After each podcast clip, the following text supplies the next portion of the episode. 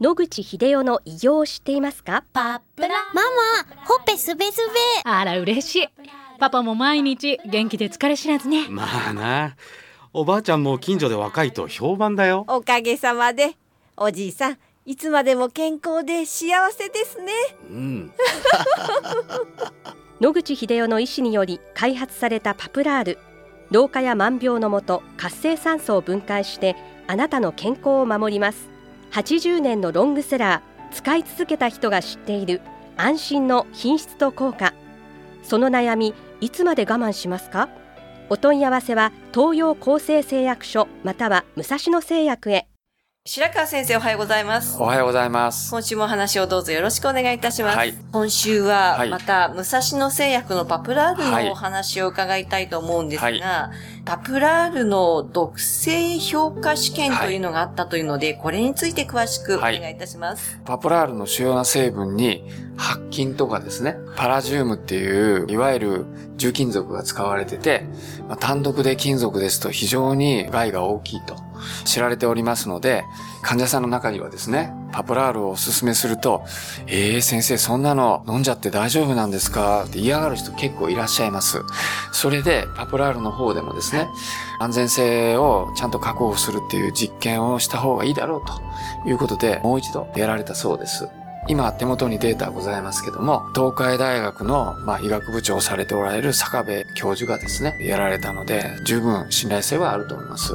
内容は、ラットに、えーパプラールを28日間、毎日一定量飲ましてですね、何か体に異変が起こったかどうかを28日後に屠殺してですね、いろいろして安全性についてのテストを行ったと。ネズミの数は5匹だそうです。で、やった結果、いろんな項目があります。体重がどうなってるかとか、血液の検査したとか、肉眼的に組織がおかしくなってないかとか、決められた項目があるようで、それについて全部テストされていますと報告書はあります。その結果、ラットに対してですね、異常をきたすようなことは、これだけの量を飲んで28日間飲ましても全く認められなかったということをおっしゃってます。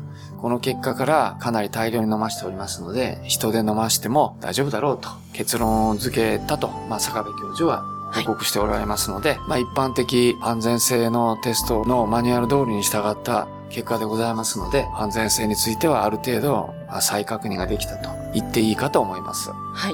先生、この試験の中で、はい。自由飲水とあるんですけど、はい。飲ませたその方法なんですか？これは。はい、そうです。入れ物に先に先っぽがついてチューチュー吸うと。ですね。いつでも好きな時にあ好きなように飲めるという、そういう意味ですね。だから、決まった時間に飲ましたわけではなくて、例えば、あの、決まった時間だけ飲ませるとかそういう風になると、臓器に、例えばパプラルが大量に入ってて、薄まらないので何か起こるとか、いろんなことが起こりますので、人間は自分の好きな時間に飲んでるわけですね。動物実験はそういうのを制限することありますけれども、人間を想定して、好きな時に飲料を取った場合に大丈夫かと。そういう試験を目的としたんだと思います。それでそういうやり方をしたんだと思います。はい。えー投与濃度についてはいなんですけれども、動物における人の安全性試験をやる場合には、最大5倍濃度まで上げて、それが大丈夫かどうかテストしろってことになっているので、おそらく人1アンプルの中で飲む量が決まってますよね。まあ、5倍までの濃度を、まあ、ラットの体重を計算して投与しているということで、極量を決めて飲ましてるんだと思います。それでも大丈夫だってことですね。はい。えー先生、あの、ちょっとお話がそれるようなんですけれども、ラットに5倍飲ませたということなんですが、人間が5倍飲んだ場合、はい5倍効くようなイメージがあるんですが、はいはどうなんでしょうか？はい。我々は、あの、末期のがん患者さんですね。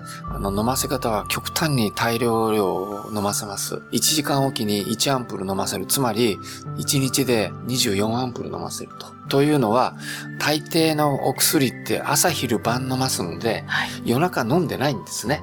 そうすると、その空いた時に濃度が下がってきた時に癌細胞が暴れるってことが知られています。パプラールの投与法として一番いいのは24時間。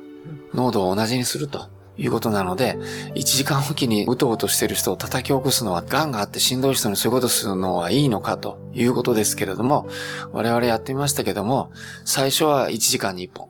次は2時間に1本。それから3時間に1本、4時間1本で朝昼晩に落としてくるというのを大量投与やりました。その結果分かったことは副作用として何も起こりませんでした。はい。飲みすぎても大丈夫ってことですね。はい。飲みすぎても大丈夫。はい、私も自分であの10本飲んでみました。いっぺんに。はい。はい。なんともなかったです。はあ、先生、身をもって検査されてから。そうですね、はい。必ず人にやるときは、新しいものの場合は、そうしてます。特に私も最初、白金とパラジウムって聞いてドキッとしましたので、アレルギーを専門にしてましたので、この二つの金属ってものすごいひどいアレルギーを起こすんですね。はい、我々の専門から言うと。だからこんなもん入れて、もし万が一そういうのにアレルギーがある人がいたら、えらいことになるんじゃないかとビビってました。だけど、思い切ってやったら何ともなかったので、今では大量に投与しても安全だと。はい。普通の変な薬よりずっと安全だと思ってます。80年前に開発されたという、すごいこの発見ですよね。そうですね。野口秀夫は活性酸素っていう単語はまだないから知らなかったんですけども、はい、それが体の中で悪いことをすると。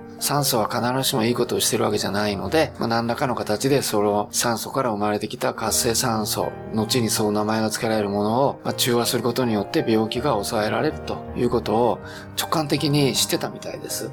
もう一つ彼のラッキーだったのは、千脇先生といって、はい、歯医者さんの師匠についた、はい、金属を扱うわけですね。歯医者さんは医者と違って。なのでそれを体に金歯とか銀歯で打ち込んだりしてるわけですので、金属に対する素養が彼はズバ抜けてすごかったと。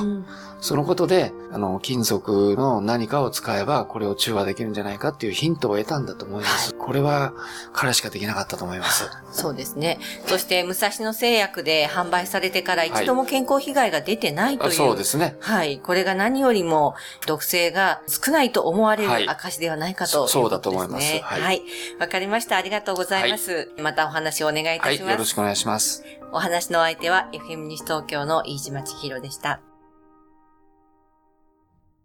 日々進化するがん治療一般的な治療では無理と言われてしまったんですが諦めない独自の治療法を提案。これまでの治療がとても辛くて。まずは痛みを与えない安心できる希望の治療を。赤坂フロイデクリニック。お問い合わせご予約は電話0364347111 0364347111